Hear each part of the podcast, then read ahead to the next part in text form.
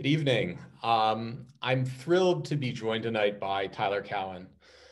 Tyler is an individual of such varied uh, interests, activities, and accomplishments that it is almost impossible to give him a comprehensive introduction, but I will try. Uh, Tyler's day job is that he is the chairman of the economics department at George Mason University uh, where he also runs their Mercatus Center, which seeks to bridge the gap between academic ideas and real world problems, uh, which is something that Tyler is particularly good at. He is also a prolific author, uh, having written over 15 books, including The Complacent Class, which is one of my favorites.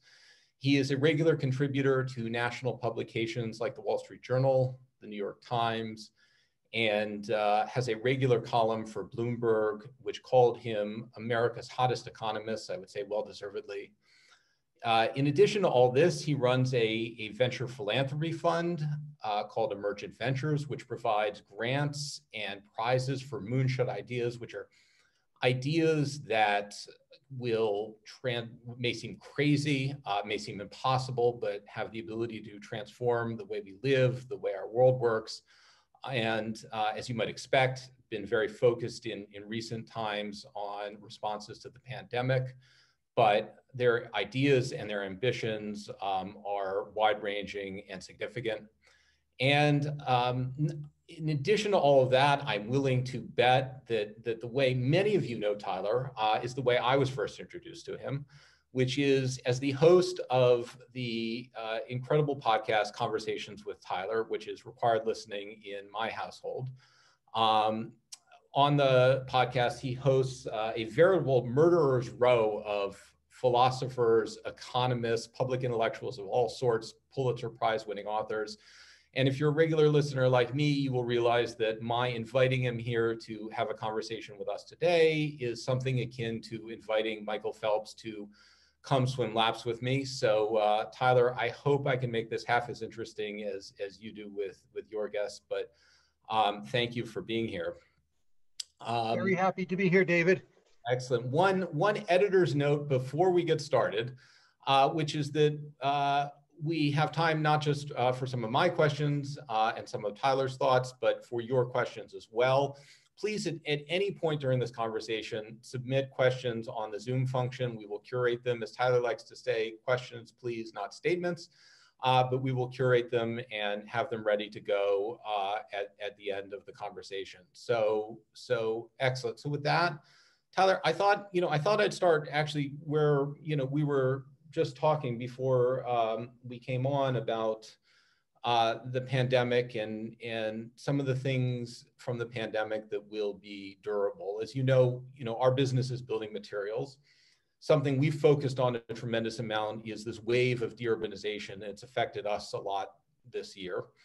Um, something you've focused on in the complacent class is this stasis, kind of physical stasis, people not moving as much as, and maybe that is a symptom of, of economic stagnation or moral stagnation and the way people just don't don't literally don't physically move the way they used to. And now people are moving. They're leaving cities. They're um, moving to to places, not just the suburbs, but but lots of places they didn't expect to live. Do you think that's a temporary phenomenon, or do, do you think this is uh, something durable that's changing in our society? I think much of it is durable. As yeah. we were discussing in the green room before we started, people are creatures of habit. So if you have lived in a particular city for a long period of time, you start taking that for granted. You adjust your routines to what is inconvenient in the city. Then a shock comes along. The city closes up. You move somewhere else for two or three months. And that becomes your new set of habits. And part of you realizes, hey, I'm just as happy here. Maybe my taxes are lower. My kids have a bigger backyard. The dog likes it better, whatever. And I think a third or so of those adjustments where people live, how they work, a third or so will stick. So people will still be doing talks and interviews by Zoom calls two years from now, and indeed more or less forever. Yeah. So do you think that, um, so, you know, even though obviously the pandemic is sort of awful and not something we would, we would wish on the country, do you think that forcing mechanism of forcing people to change their habits or, or relocate um, you know, is is positive either from an economic point of view or just or just from a point of view of people's kind of emotional growth and happiness?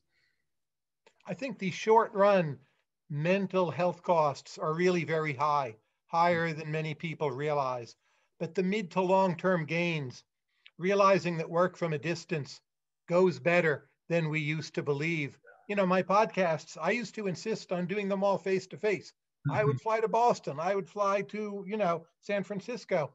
And oh, terrible to do them, you know, by Zoom or Skype. And now I've done almost a year of them online. I've asked listeners, well, is it any better? Is it any worse? They say, I can't tell the difference. Mm-hmm. So now I scratch my head like, gee, I was wrong.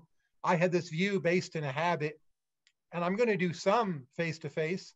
But again, I'm simply going to stay in the new groove. And longer term, it's going to save me five days a year, just that one thing, not being in airports and so on. So I think once we get over the immediate crisis, which will take a while, uh, we'll all in essence be more mobile. And it doesn't mean you have to work in New York and live in Colorado. It could just be rather than having an expensive apartment in downtown Manhattan, well, you live in Hoboken and you come in twice a week, and that works fine. There'll be right. much more of these intermediate mixed solutions.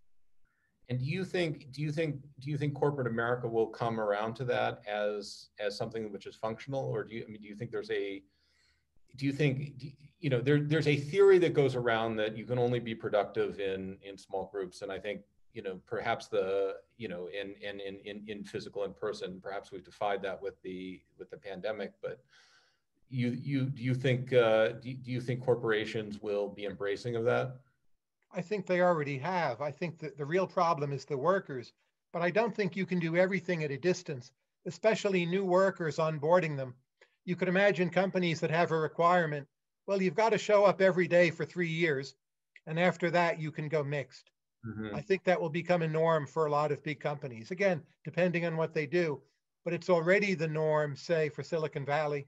And those are very, very well run, profitable companies. Right. They what never is... will go back to how it was, that everyone is just there. And it never was quite that way to begin with.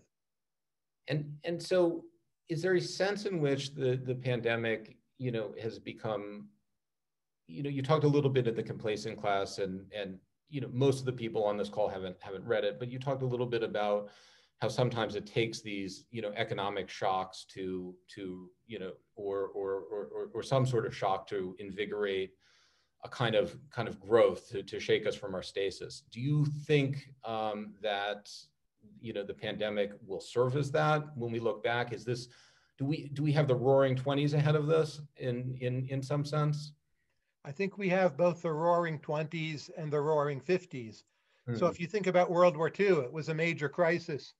We finally get our act together on both the computer and the airplane. Uh, those are big deals. We also get out of the Great Depression. The war was a terrible tragedy. Uh, we invent nuclear power, right, and nuclear weapons, yep. which, whatever their problems may be, have protected us. So I think the biomedical sciences are, are already now much faster than they had been. mRNA vaccines are a big deal. Artificial intelligence has progressed an enormous amount in just the last year. This new protein folding result is a big deal. Uh, SpaceX, solar energy, GPT-3, area after area. You see in the last year, just phenomenal gains. Some of that, of course, is just coincidence. Yeah. But I think this heralds a new time where people will go a bit crazy. Discourse will be often unpleasant, uh, but we're going to be a lot more creative and innovative. Mm-hmm. That DeepMind was the uh, the protein folding. It was was Google's um, Google's artificial intelligence uh, work that that solved a problem that you know at least based on the headlines had not been solved for 50 years. Is that Yes, um, I am told by experts this will be a great help in designing new medicines, that it's truly a big deal. It will help us mm-hmm. figure out nanotechnologies to target bad medical events before they really hurt us. Right. We will look back on it probably as a major breakthrough. So you you're you're you're fairly optimistic about the next decade. What um well, what we say the next decade. The next two years are a big, big mess. Yeah. So uh, we can't party too quickly And I think, like the end of World War One, once things turn, the Spanish flu ends. Right. People are very open and you might say lax in their morals, would be the polite way to put it. and maybe we'll see some of that too in, in America. Yeah. One um, one of the things we talked about that was uh, you've talked about a lot, which was a constraint on growth, which is near and dear to our hearts, is is you know the the fact that we don't build things anymore. Um, the you know, or we don't build them in the way at the speed that we used to, right? And this gap that emerged between you know what we build in the physical world and what we build in the digital world. Um, can you talk a little bit just for for the group, um, you know, on on the phone today about your your ideas in that area. And also you know if you see that also converging um, or changing as as we move into the next decade. Well as peter thiel has pointed out for a long time we've had a lot of innovation in the world of bits. Google is still pretty new. It's phenomenal right? Wikipedia. Uh, people disagree as to which social media they like but we certainly spend a lot of time with them. Smartphones are only 11 years old but so much of our daily lives, our traffic jam, that the hospital and our health insurance company don't treat us very well. Uh, I live in a home built in 1960 or so. It's fine. I'm happy here. But the fact that I can still live in such a home, in a way, it's a little depressing. Mm-hmm. I mean, a mm-hmm. car from 1960 would be awful to drive, right? Home from 1960. I mean, I'm going to ask you, what is the innovation coming to chimneys and that is a sign that we will have moved from the world of bits innovation to the world of physical things innovation truly. So how is my roof and chimney going to be different or my daughter for my daughter?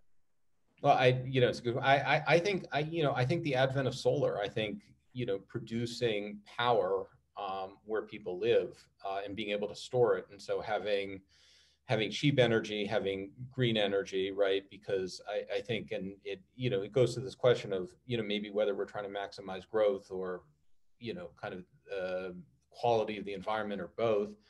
Um, but but being able to produce power where we live, to being able to store it locally and have a, a distributed a distributed grid, I think will be, you know, and, and that's going to happen on the roof, will be a, a, a, a one of the key innovations, you know, in 10 years you won't build a roof without without at least being asked and thinking should it be a solar roof? So in 30 years what kind of awesome chimney will you be selling me? My current I, chimney's okay but i don't use it. It sits there right? It's a chimney. What I can mean, i look forward to? I you know and, i mean i think you're going to get you're going to see a whole set of changes in you know in material science and the way we in the way we build things. We only make you know chimneys in europe so it's not uh, it's not as big a market for us um, but um, but but you know, but you will have a you know, I think our ability to to to integrate electronics. So it's it's this question of the digital meets the physical. Um, I think this ability to in, integrate electronics is going to be to be key. But I think it, you know where we can build and how much we can build is is still one of the biggest constraints on growth, right? So it's the biggest, I think. Most suburbs, cities, it's hard to get the permits to build affordably. Right. Stopping upward mobility, it worsens income inequality. In the old days, the way you worked your way up was you moved to somewhere like New York City, you stayed in a flop house or even a hotel on Fifth Avenue. It, it now sounds insane to us. You paid tiny rent and you got a job. And there right. was much less credentialism. All that is now impossible. And I would like to see us take some steps back to some parts of that world most of all, that more things are built more of the time, and the new things we build are much better than the old things. What are the, quite there yet, but I think we are seeing that we're turning that corner. What are what are what are you what do you see as the the the key things that are inhibiting that? Some of it is simply the law. You have homeowners who understandably don't want more traffic. They don't even know what the new project entails, but their initial bias is just to be negative and to fight it. But I think also traffic is a general problem. We need to price our roads, sometimes build more, uh, invest more in mass transit in some cities so that mm-hmm. people don't mind there being more traffic, so to speak. Uh, but I think also the size of lots, parking requirements for retail, uh, we just don't use land very effectively in most parts of America And you know, you watch like these Star Trek movies. Oh, what does San Francisco look like in 2450? And it looks amazing. And we're not getting there. And we need to get there. And I think we will, and I think we can. Do you, you think, I mean, the, the, the NIMBY issues have been almost impossible to solve in big urban cities and, and, and those cities have, you know, become costlier and costlier. Do you think what we were talking about in terms of just technology allowing people, it's still a big country, right? Um, right. And allowing, allowing, allowing technology, allowing people to, to move around the country in different ways may just, may just obviate the problem if it doesn't solve it? I mean, that's certainly happening. Nashville is now a great city. Chattanooga is becoming yeah. a quite good city, and so on. But I think it gets back to your point about crisis. When San Francisco and New York City have their fiscal crises, only then will they budge from NIMBY because they will have to. They will need the tax revenue. And then they will become great, vibrant cities again in a way they are not now it's very interesting. You watch these old Alfred Hitchcock movies set in San Francisco, which are old movies. They're like mm-hmm. 70 years old. And it's like, I recognize that. I read it's sort of the same. And I want to live in a world where I am embarrassed to live in my current house. And you know, you and others are going to bring me there. Hmm. And I want San Francisco as it is now, you know, to look ancient and not look current. And so, all that will come while Nashville becomes a wonderful place. I know you have you have libertarian instincts, as do I. Um, but but so many of the breakthroughs that have happened, um, you know, in terms of technology, happened with starting with government and then got transferred to you know to the um, private sector in some ways got filtered down, right? Um, it's not not universally true, but it, it there's certainly a, a story there. Um, is should should should government be taking a more active role in in building the future in this way in fundamental research in um, you know in in in technologies in in in investing in whether it's green energy or things like this i'm a big believer in government support of science but i think we need to do it better much of it has become too bureaucratic uh, when mm-hmm. i started a program of mine in april to fund scientists working on COVID 19, I pulled a bunch of them and I said, why don't you get money from the government? And they said, well, we can, but by the time we apply and it's approved and refereed, you know, it will be six to nine months. Right. This is a pandemic. So the point of my program was to get the money within two weeks. And we need our government to be more dynamic, more like our government was, say, in World War II, uh, to take on big initiatives and do them very quickly with a smaller number of goals you know, not job creation, not making the world more fair, although that's a good thing. But the goal has to be develop some new technology, and in the hmm. longer run, the world will be more fair. But right. not build those in as goals, and in a sense, be more ruthless. So I do view science as a public good. You need private sector. I think you need public sector. Operation Warp Speed has been wonderful, uh, but that's the exception, not the rule. How did you make the decisions in two weeks? we had a panel of 20 referees and mm-hmm. a head referee. And uh, the whole kind of process was only two other people with zero bureaucracy. And I and the other person worked on it full time. And that is all we did. And we had no goals other than getting money to top scientists quickly. And if that is your only goal, you can do it in two weeks. Mm-hmm. I had backup support staff that made the payments, but the right. actual decisions, two people, no other priority.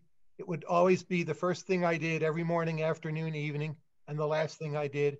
And it can be done. Right. We uh, basically allocated $43 million to scientists fighting COVID at a time when most of the government, the works were still gummed up. Right.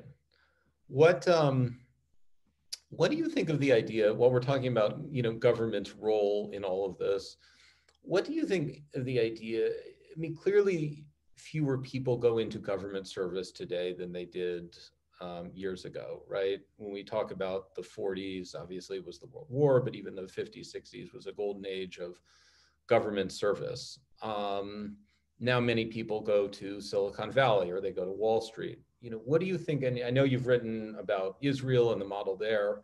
um, who has a, a model of, you know, part of it's through the military, but a model of universal service. You know, what do you think about asking everybody to to serve for two years? It doesn't have to be in the military, but to serve for two years, to to you know do something, you know, build something, you know, be part of a, a model of service for a few years. Do you think that would be effective or? I don't know what we would do with them. And the fact that we can't really easily fire them, I tend to feel that works better for small, very unified countries. So places like Switzerland uh, mm. or Singapore. I think we should pay people who work in the government much more, especially at higher levels. At higher levels, I would raise their salaries by a factor of three, four, or five. Uh, Singapore does this. I think we would attract more talent. It would more than pay for itself. I think we have a big problem that, say, our own Army, Navy, Air Force don't want to draft. Mm-hmm. I don't blame them, but that's, well, what if we had universal national service? I think it just becomes a hot potato that no one knows how to handle. Right. I know, I know you've, you've talked a lot about um, the you know economic growth and the importance of economic growth but um, how do we think about the trade-offs between economic growth and you know things that i think we're spending a lot of time thinking about today like environmental justice or social justice? For example is nimbyism a is it a social justice issue or is it an economic issue or is it both? I think it's both and i think uh, the biggest sustainability issues such as climate change require science for us to solve them. Science requires economic growth. Science will never be the top priority of most of any population. So you need a lot of surplus. Uh, you need a government budget that isn't just all going to, you know, supporting people's well-being. That's important, but you need something extra. So I think the path to sustainability is more growth and innovation. You know, mm-hmm. there's no heading back to some 17th century world where we're all out in the cow pasture. uh, we would, you know, be dying of coronavirus or have many other serious problems. Do you do you feel that there is, and maybe you know, highlighted by the the virus, but do you feel there is more skepticism of science today than there was? Um, more debate about science, or has it always been that way? It's always been present. I think now there's more polarization about science. Mm-hmm. So on a given issue, the people who are pro science are very pro science to the point of being dogmatic. Like they'll listen to Fauci, who has said many good things, but in my view is not always correct. Right. And they'll simply say, like, Fauci is great, you know, the people who criticize him are bad. And then the people who are not really on the side of science, uh, they become more extreme. And then on some other issue, you know, who, who is pro science, who is not, might flip. So I think it's a, a very weird setup. Few people are consistently pro science, and more debates like over masks are, are polarized. Yeah. So I don't think that's good, but I think there is this newfound enthusiasm for science more than 10 years ago. Uh, this Elon Musk is such a hero to so many people. SpaceX, yeah. you send the rocket up and it, it relands again and you can reuse it. I mean, people see this on TV. Like they're not stupid. They get, wow, people did this. And I think young people especially are very excited about what science can do for us. Yeah. Talk about economics as a science. What, uh, where, where, you know, where do you see the value in, in your training as an economist and now, you know, as an investor, as a, you know, philanthropist, you know, deploying capital to people? Um, you know, where, where do you see kind of the explanatory value of economics being most useful? Where do you see its shortcomings? I know, well, I'll, I'll leave it there.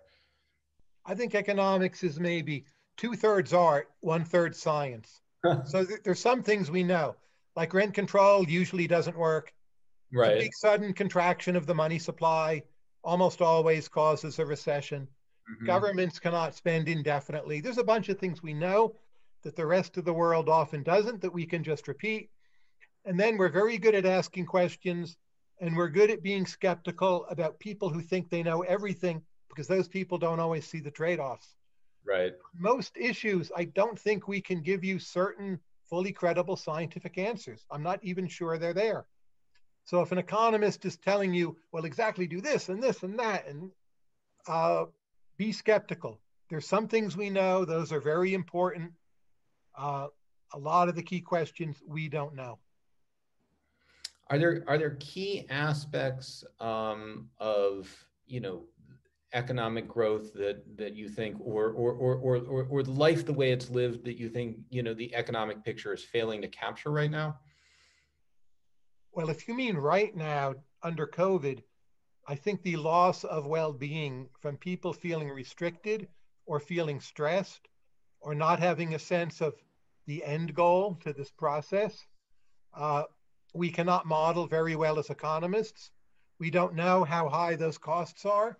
My personal subjective view is they're probably pretty high. Right. Uh, but macro and micro were not designed for a pandemic mostly. Right. They're not always good at it. So I think economics should feel a little humbled. But right. we, you know, we do know uh, some basic things, and you know, bridge assistance to small businesses has been a good idea. I feel we knew that, we did it. We also know the government shouldn't try to take those things over and try to run them. Uh, we know that. Uh, a lot of the rest is pretty in fog. How has how has the training uh, changed your thinking? Training as an economist. Well, I'm an unusual case because I decided early on I wanted to be an economist when I was like 13, 14 years old. And I just studied economics every day from that age. Economics, and you'll appreciate this philosophy. I know that was still is your thing. So by the time I went to graduate school, I really knew a lot of the material, not every single thing. Right. Uh, my main training is self taught. So I think what graduate school taught me is just how smart and hardworking the very most successful people are and how to take that as a role model. I learned that more than like learning some theorem of economics. Mhm. And that was great. Did you study philosophy? Well, I've read it and studied it my whole life. I only had one philosophy class. At Harvard, I sat in on Hilary Putnam's philosophy of language class, Oh wow. Quine and Kripke and Derrida. And that was fantastic. It's my favorite class of all time. Putnam was a great teacher, Yep. Brains in a vat. brains in a vat. Uh, and he brought it all to life. But every year, you know, I read philosophy, I talk with my friends about philosophy. So it's a very active thing for me. You know, I reread uh, Gorgias by Plato not too long ago, just a few weeks ago, just to stay fresh in that. If pe- people are reading more during uh, the pandemic now, do you have, uh, if you had to recommend uh, uh, one thing, what would it, what would it be? Plato? It depends on your degree of focus. Most people I know who are sort of on average well educated have found they have less focus and they're reading more short things and mm-hmm. fewer long things. Yeah. So I might even say like plays of Shakespeare, which are not that long, right? Yep. And they typically have a lot of momentum in the plot. Yeah. So I think everyone thought, oh, I'm locked in. I'm going to tackle all those thousand page novels that I never got around to reading. And we've observed exactly the opposite. People with more time on Twitter, uh, reading more research papers, more little itty bitty things, essays. So that to me is interesting. It's a sign uh, of our franticness. But if you can read Plato uh, during a lockdown, uh, more power to you. Do it. Nietzsche, right? I- you studied Nietzsche, didn't you? Yes, Yes, but also also philosophy of language. I had I you will you will be pleased to know I still owe a a paper on Quine that I forgot to turn in because I was uh, so busy my my senior year. So one day I will I will send in the the the paper on Quine. Um, Do you believe in the analytic synthetic dichotomy? no, not I anymore. don't either. Do numbers exist? I I I you know so my last my last class my last class uh, it, it was on on whether numbers exist um, which is a huge problem. My favorite I think I told you this my favorite answer was from a famous mathematician who said um, um, do, do numbers exist? Uh, this was a guy named Gödel he said do numbers exist? And uh, he was asked do numbers exist? And his answer was yes. And they said well how do you know? He says because I see them. So it's um, you know, it's, uh, um, I think they have to exist, um, but I think it, it creates a huge problem for, for philosophy. um, and and that was uh, that was a rabbit hole I really enjoyed going down when when I was in when I was in college. Um, while we're talking about things which do or don't exist, tell us your thoughts on UFOs. There's all this new evidence, fairly new evidence, out from the Navy, where you see footage and there are radar reports, and no one is sure what to make of it. And I just did an interview with John O. Brennan, who was head of the CIA for four years this interview will be released in two weeks. You'll be able to hear it or read it. John is first a smart guy, and second, has access to all the information. And I said, John, what's going on here? And he talked around it a bit. And I said, John, what's going on here? And he said, I genuinely don't know, but we need to be prepared for the possibility that there are beings on other planets. So that's the head of the CIA. Yeah. He was not saying it's real. He's not saying little green men are visiting us. But to him, I think that's a candidate explanation. And that, that those are alien drones, I give that like a one to 5% chance. I think well, it's unlikely, but you can no longer say it's impossible, ridiculous, just nonsense. It is yeah. an option. I, I, think there's two questions whether they're they visited or, or whether they exist, but but isn't it isn't it given the size of the universe almost irrational maybe to think that they don't exist? Yes and we discover more and more planets that at least appear inhabitable. So you would expect visitors in some way. Again it doesn't have to be an exotic science fiction story. Maybe they just send drones which take in information and when our planes approach the drones run away and that's all we're ever going to see of it uh, do, do, do but even Harry Reid, who was, you know, in the mm-hmm. Senate, highest security level of anyone, and uh, he said he thinks there's something to it. Yeah. So I think you can't just totally dismiss it. I, I, don't think so either. Do you think it would be good news or bad news if we found out they exi- they existed? And it depends what we find out, but I think stock markets would fall. Mm-hmm. Let's put it that way. Be short. Long would, Bitcoin. You would take it as bad news. long Bitcoin? Uh, for me personally, the curiosity value would outweigh the costs, but right. I think the disruptions would be so high. The best scenario would be to realize there are drones that run away from us we'll never catch, and just know there's something there, but never know anymore and never be contacted, like the Star Trek Prime Directive. Interestingly, I found because I think they're parallel arguments. There are many more people worried about a singularity, about you know machines gaining intelligence in some sort of you know terminator type scenario or or even in a positive scenario um, machines gaining intelligence than aliens having intelligence do you do you are you skeptical of that or are you do you think that will possibly happen i mean machines uh, you know they they find out how proteins fold they can beat you and me at chess now especially you uh, I think it will happen. I'm not sure they will end up self aware in the way that humans are. They yeah. might just be very, very good cash registers. Right. It's not my main worry. My main worry is human stupidity more than artificial intelligence. Right. And just that we destroy ourselves with the weapons, more or less, we already have, somewhat right. more powerful, but right. we already have that capacity. And I'm 50 times more worried about that than I am like Terminator, Skynet goes live, whatever exotic scenario you have. Right. We're what, very capable of doing ourselves in. For those who don't know, um, Tyler was the youngest, I believe, youngest New Jersey state chess champion, right? Correct. I was 15. Were 15. When when you were when you well, two questions. One, first question is when you did that, do you ever imagine computers would would beat humans at chess? No. In fact, I read in Chess Life and Review all these articles by a guy named David Levy, who explained very eloquently why this was impossible and could never happen.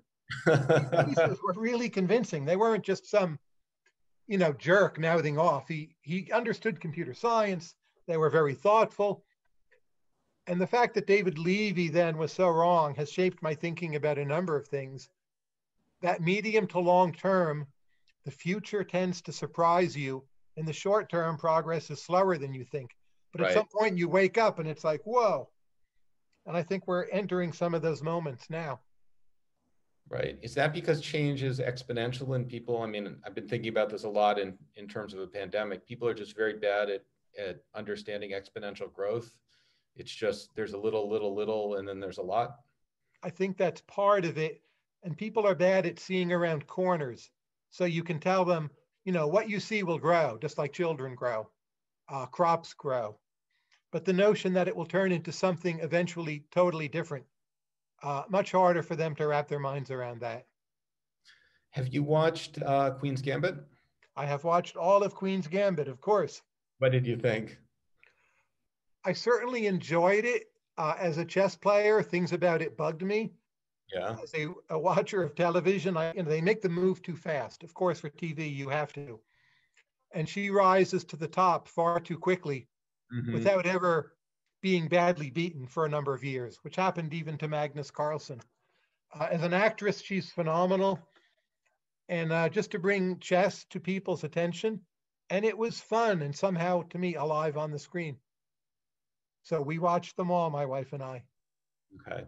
We've got a few more minutes, so if, if anybody has questions, I, I encourage them to um, to submit them now uh, because I do want to get to them um, you know, a few more minutes before we, we go to your question. So a, a few more things because I want to draw out, uh, you, you, you, you're so adventurous in so many areas of life, um, you know, and I'd love to draw out some, we, we, we are going into um, obviously the holidays. Uh, people will have a lot of time. People already have a lot of time at home. Um, as you pointed out, maybe people aren't doing new things, um, not nearly as much as they should during the pandemic, but, but, you know, we can live in hope. Um, I'd love your thoughts on on you know some recommendations. Um, any any any book you've read this this year that you think is is really worthwhile? Uh, my favorite novel is by Maggie O'Farrell from Northern Ireland, and it's uh, Ireland rather, and it's called Hamnet. Hamnet is the story uh, of Shakespeare's mother bringing him up as a boy in times of plague. Mm. It's a fantastic story and uh, compulsively readable, but also philosophically deep. So that's right. Hamnet. It's like Hamlet, but with an N, Hamnet.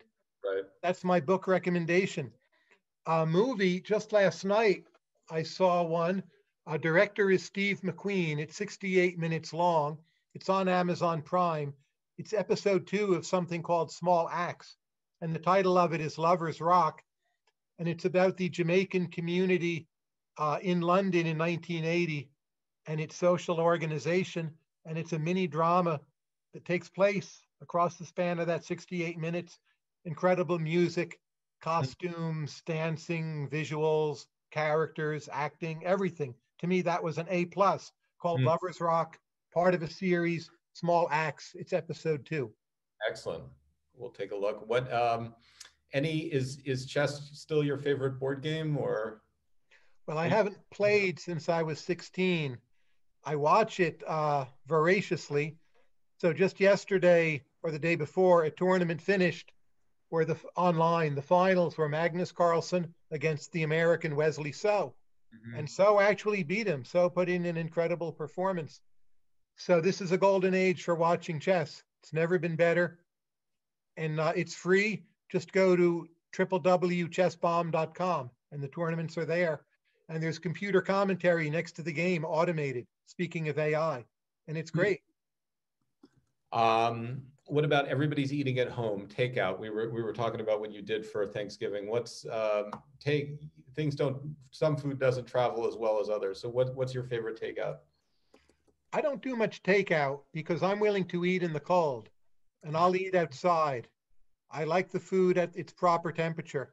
But I think the best takeout is stews and curries and things with ground beef, ground lamb, uh, mm-hmm. dishes with rice tend to sort of sit well, travel well to home. Complicated dishes tend not to. Uh, so, you know, eat outside if you can. Just, you know, be a little quick if you need to.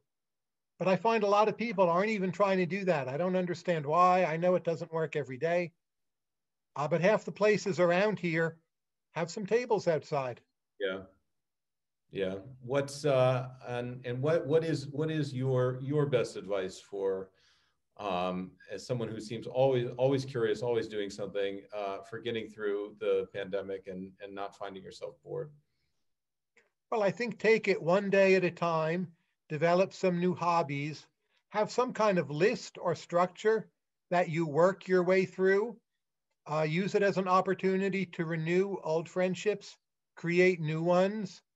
Uh, just, I don't mean take medical chances with people, but take chances with people like take some random Zoom calls, people maybe you wouldn't meet up with, and yeah. figure if they reached out to you, that it's a positive signal about them.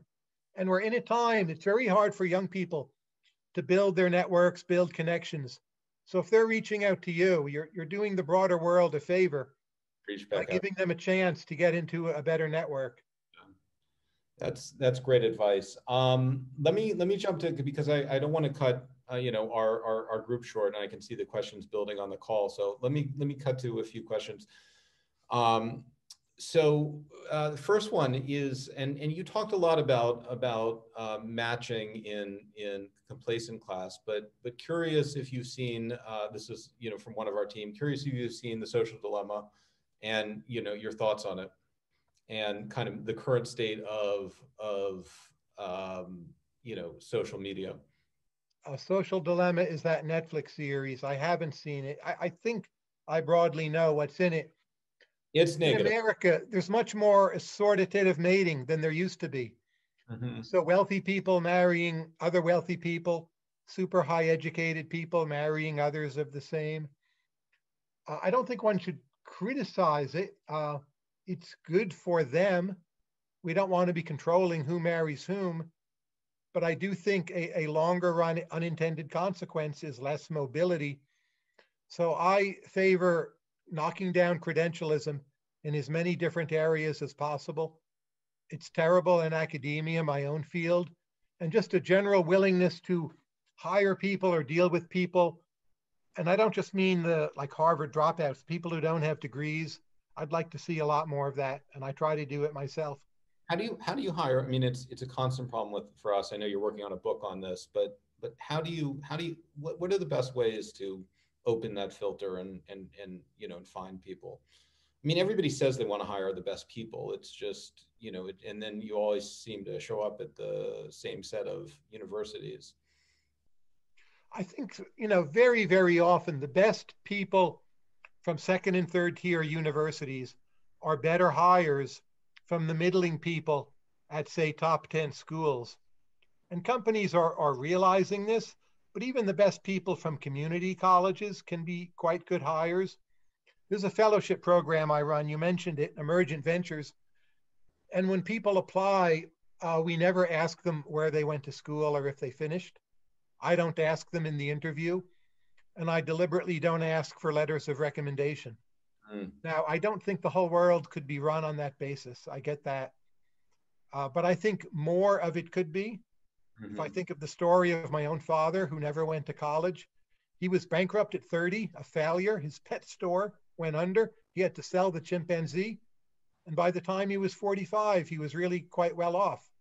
Yeah. Doing that today is so much harder. And people who are disagreeable, hate homework, don't jump through the hoops, all that is harder for them. So look out more for disagreeable people. Look past credentials. Uh, it, it is hard. But if you look at China, which has done phenomenally well, very little of what's gone on in China has been built on credentials because until recently, no one has had any. Yeah, you're absolutely right. So, you know, that's a sign it's possible. But yes, it's hard. It's very much the lesson of our industry, which is that, you know, the, the, so many of the most successful, most talented people in our in our industry work their way up. You know, didn't have college educations, and and you know, we're big believers in it. It's just a question of how you, you know, as a formal mechanism, open that filter. Another question. Um, the uh, I mean, you spoke about your father, obviously, and and that was a big influence. Did you have a mentor or a hero growing up that that really influenced you? I've had mentors my whole life. I still have mentors although now almost all of them are younger than I am. But there mm-hmm. was a fellow named Walter Grinder when I was 14. And Walter was never successful in the traditional sense, but his goal was to like read all the world's books. Mm. And just to see that as a possible way of life. I think so often the biggest impact you have on others is simply to be a certain way and show them a particular way of life is possible. Yeah. This will make a great impression, like on 1% of the people you meet. And the returns to that are very high. So Walter was my first and maybe most important mentor. Mm-hmm. Mm. Um, what, uh, talk about what you think the future of New York City is. What is, what is it tell us a little bit more about what it needs to be do to be you know vienna or you know whatever your model of a vibrant city was in history well i'm pessimistic in some ways here so as there's more work from a distance mm-hmm. new york city is the first place a lot of people don't want to live however wonderful it may be so i think already the city is facing a fiscal crisis and it's also too dependent on its top, say 150 taxpayers. And I don't think most of them will leave, but it's not hard to imagine 10 of them leaving at all. Mm-hmm. Uh, and that's already almost a fiscal crisis for the city. I think its population will grow. It will become much younger and more vibrant, more like the Berlin of 10, 15 years ago, but it will be dirtier, more problems paying off pensions, cleaning up the streets, delivering basic public goods, which will encourage some of the wealthiest people to leave all the more. Mm-hmm. Uh, I think fiscally it will be like the 1970s all over again. The city yeah. will be broke, but ultimately more more vibrant, more fun, less touristed, and more its own place. A bit like the 80s, Andy Warhol, yeah. you know, punk rock, and the new versions of that now seem more likely. But I don't want to live there. Yeah, the better creating conditions for a golden age. Yeah, it's what about tough. Talk, talk about uh, a, a, few questions on your your current economic views. I mean, what what do you see as Biden's you know biggest economic challenge um, outside of uh, you know coming into office? I mean, outside of obviously solving the pandemic, which you know probably influences everything. Well, I think he's been dealt a, a lucky hand of cards from the economic point of view. The continuing loss of life will be terrible, but the vaccines work they're remarkably efficacious. Getting people to take them is a challenge, but as people take them, there will be an automatic rolling boom for some while. Mm-hmm. I think mm-hmm. his biggest challenge is what was already a kind of long term bankruptcy of many state and local governments. Mm. I mean, mm. look at Illinois, New Jersey, Rhode Island, Connecticut, now New York, others likely to join that club. Uh, I'm not even sure he can control those variables, but they affect the national economy. It's not just, you know, one or two small states somewhere. And uh, he'll have his hands full with that. And a lot of the bigger plans, uh, whether you like them or not, they're just not going to happen. Mm-hmm. Um, the, you know, t- thinking about the, um, you know the shortages of skilled labor and you know you've talked about immigration but there's also this you know you know there's also this huge displacement of workers from one you know from one uh, part from certain parts of the economy you know and and potential to take them up in others um, you know one you know do, do you think um, how do you think about a little bit about you know the, the the need for immigration here given given you know what we've been through but also you know the ability to retrain workers from one industry for to another. If if if building is booming and, and we are build, we've overcome NIMBYism and we are building, can we take workers from service industries and travel industries and effectively retrain them? Or is that, you know, is is that really a pipe dream and we just lose a generation of workers and overcome it with technology? Workers have been very mobile across sectors during the pandemic, and I think they will continue to be. So economists predicted unemployment would be well into double digits now and it's not. Uh, there's still problems. People who stopped looking for work, it's non-trivial, but labor markets recovered much more quickly. Uh, immigration to me is central. So you look at these vaccines, the key people on the teams, the CEOs, the founders, they are mostly immigrants. Mm-hmm. And the company in Germany, you know, with the mRNA vaccine that's working with Pfizer, that was founded by two Turkish immigrants the parents were Turkish immigrants to Germany, guest workers. Uh, Moderna co founder is of Armenian ethnicity from Lebanon, first to Canada, then to the US. The woman running the Novavax program in Gaithersburg, Maryland, she is from Gujarat, India, grew up in a family that could not afford to buy her shoes. And she and her all female team have created what may end up being the best of all the major vaccines. So it's just like a phenomenal performance from immigrants. It is true one should do immigration correctly and responsibly, uh, but we need to get that chain moving again as quickly as possible. Right. What a few, uh, absolutely agree, by the way. Um, what is your thought on, you know, a, a, few questions on advice for students? And I know you think a lot, you know, both as an educator and, you know, thinking about the future of education, um, both, you know, advice for students graduating today in in coming into this job market, but but also advice for young students about um, you know how how they should think about maybe education differently than than we thought about it growing up.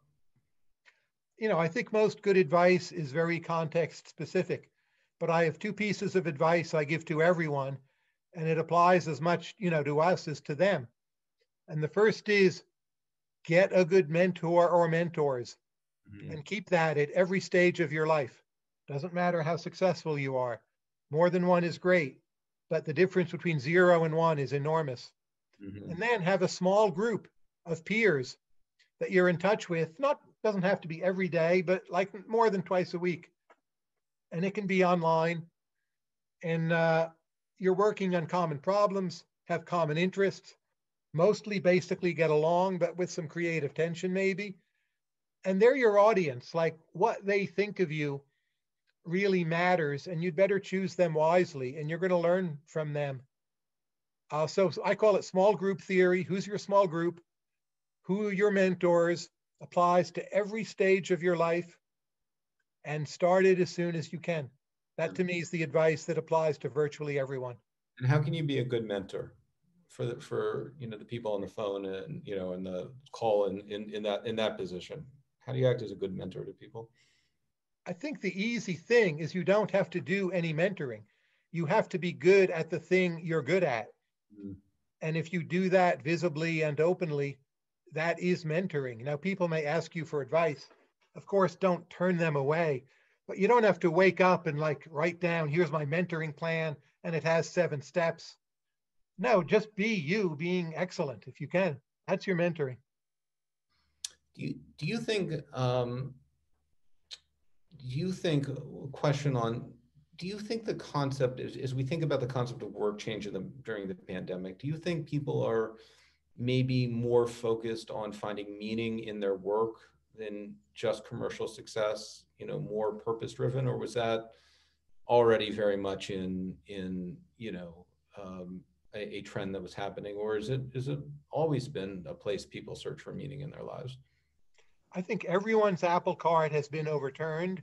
Mm-hmm. Everyone is reevaluating the life they used to have. Everyone is asking, like those different 11 things I used to do, did they really make me happy? Do I really need to spend money on them? Do I really need this job 10 years from now, two years from now? I don't think we know yet in the aggregate what the results of that questioning will be, but I think it will be pretty radical for, for millions of Americans. Mm-hmm. So a lot of people are frozen right now. Like, okay, it's hard to find a new job in a pandemic. So you're not going to cut your ties and give up the job you have. Right. But as recovery comes, I think people are going to make a lot of changes. What, what, what are some of the things in the life you've you've reevaluated, reevaluated, or or would change coming out of this? Well, for quite a while, I haven't been able to travel much, so I need to think: what was it about travel I really valued? when I take my next trips, I'll now think of travel as not something that is perpetual. Mm-hmm. I'll choose them more carefully. Not even sure if I'll do more or less of them, but I'm pretty sure it will end up being a big change. And also with books I read, you, it's not that I think I'm going to die in this pandemic, but you you see higher mortality risk, and you mm-hmm. do think a bit like, what is it I really want to have been reading during these years? do you how how, how do, you, do you does it change the balance of fiction and nonfiction you read because of my work, I've read much, much more nonfiction, mostly about the pandemic, epidemiology, biomedical research, which I've been working on. I've wanted to read more fiction. Mm. And that's probably the long run result. But no, I've just been going crazy, like reading new research papers on coronavirus, mm-hmm. which has been fascinating. Obviously, a horrible subject, but I've learned more in the last year about all kinds of things than I ever thought I would have. You know, it's interesting. You were you were you had so many roles and accomplishments in life, um, but very late, much later in life, you've kind of become a manager um, and an investor, probably more than than you were before. What? How has that changed your view on on some of the things you did before? Uh, I think people who are very effective are usually not the very smartest people in a narrow sense. Mm-hmm. They're people who have eight or nine different areas where they're kind of a nine on a scale of one to 10, mm-hmm. and they can put them all together and coordinate them and just be super incredibly successful. And the people who are the very smartest, I w- wouldn't say they're at a disadvantage, but I don't think actually they're to be envied. Mm. So to think more about people and also myself in terms of how well do I coordinate the different things I'm good at and not be too broken up over, oh, well, someone's better at that than I am. Someone's better at that than I am. It's yeah. really true for all those dimensions, very definitely. Uh, but to think more in terms of this coordination factor. Right. I think in you know CEOs also they're incredible coordinators. It's why, if I may refer to you, philosophy is such a great background. I think for being a CEO, Reid Hoffman's another example. Mm. Head of Palantir, right? Philosophy background. Yeah, it's reasonably common, way more than you would think. Yeah, yeah. So, as a uh, final question, um, and th- this has been fascinating. Um, you know, um, you know, as we uh, well, two two final questions. First is I'm I'm so curious with with with someone whose work bleeds into into what you're interested in and what you're interested in bleeds into your work. You know one of the things people have been wrestling with is is uh, you know how you separate work from leisure. So how, how do you separate work from leisure or is it a false dichotomy? For me it's a false dichotomy but i'm an outlier. I'm, I'm not telling anyone listening to copy me but there's no separation sometimes i drive people crazy uh, i'm high on obsessiveness mm-hmm. and after we're done chatting i'm going to you know go back to work but it will be fun. So uh, my guess is you're pretty much the same way. We will, we will, we will let you do that. One, one last question. This is, I mean, th- there's, there's been a lot of notes of optimism in, in your views on the future, and you know, even in the midst of what everybody's going through. So, um, give us what, what, what are you most hopeful about looking, looking at the future? What, give us a, a note of, of optimism. Well, there's so many. I mean, a big one, and if you look at you know the vaccines that are working, how critical has been the role of women in producing and overseeing those vaccines. Yeah. So we are mobilizing talent much much better than we used to do. Yeah. Not only for women, that's just one highly visible example. Progress of science is turning many corners. I think today's young people, whatever you might feel you would criticize in them uh, are kind and care about the world and have access to a lot of information. And I think we as humans are going to do some pretty incredible things with with this hand we've been dealt. Yeah. Well, it's I I I think you're right, and I hope you're right. Let's let's leave it there. Tyler, this was this was a tremendous conversation. Thank you for joining us all today. Hope we can meet sometime that uh, in person. Let's let's yes. do it. Terrific. Okay. So, Take care. So, Thank you all. Oh, if you're listening and you had a question, feel free to email me. My email's online. Okay. Take care, everybody. Thank you. Bye.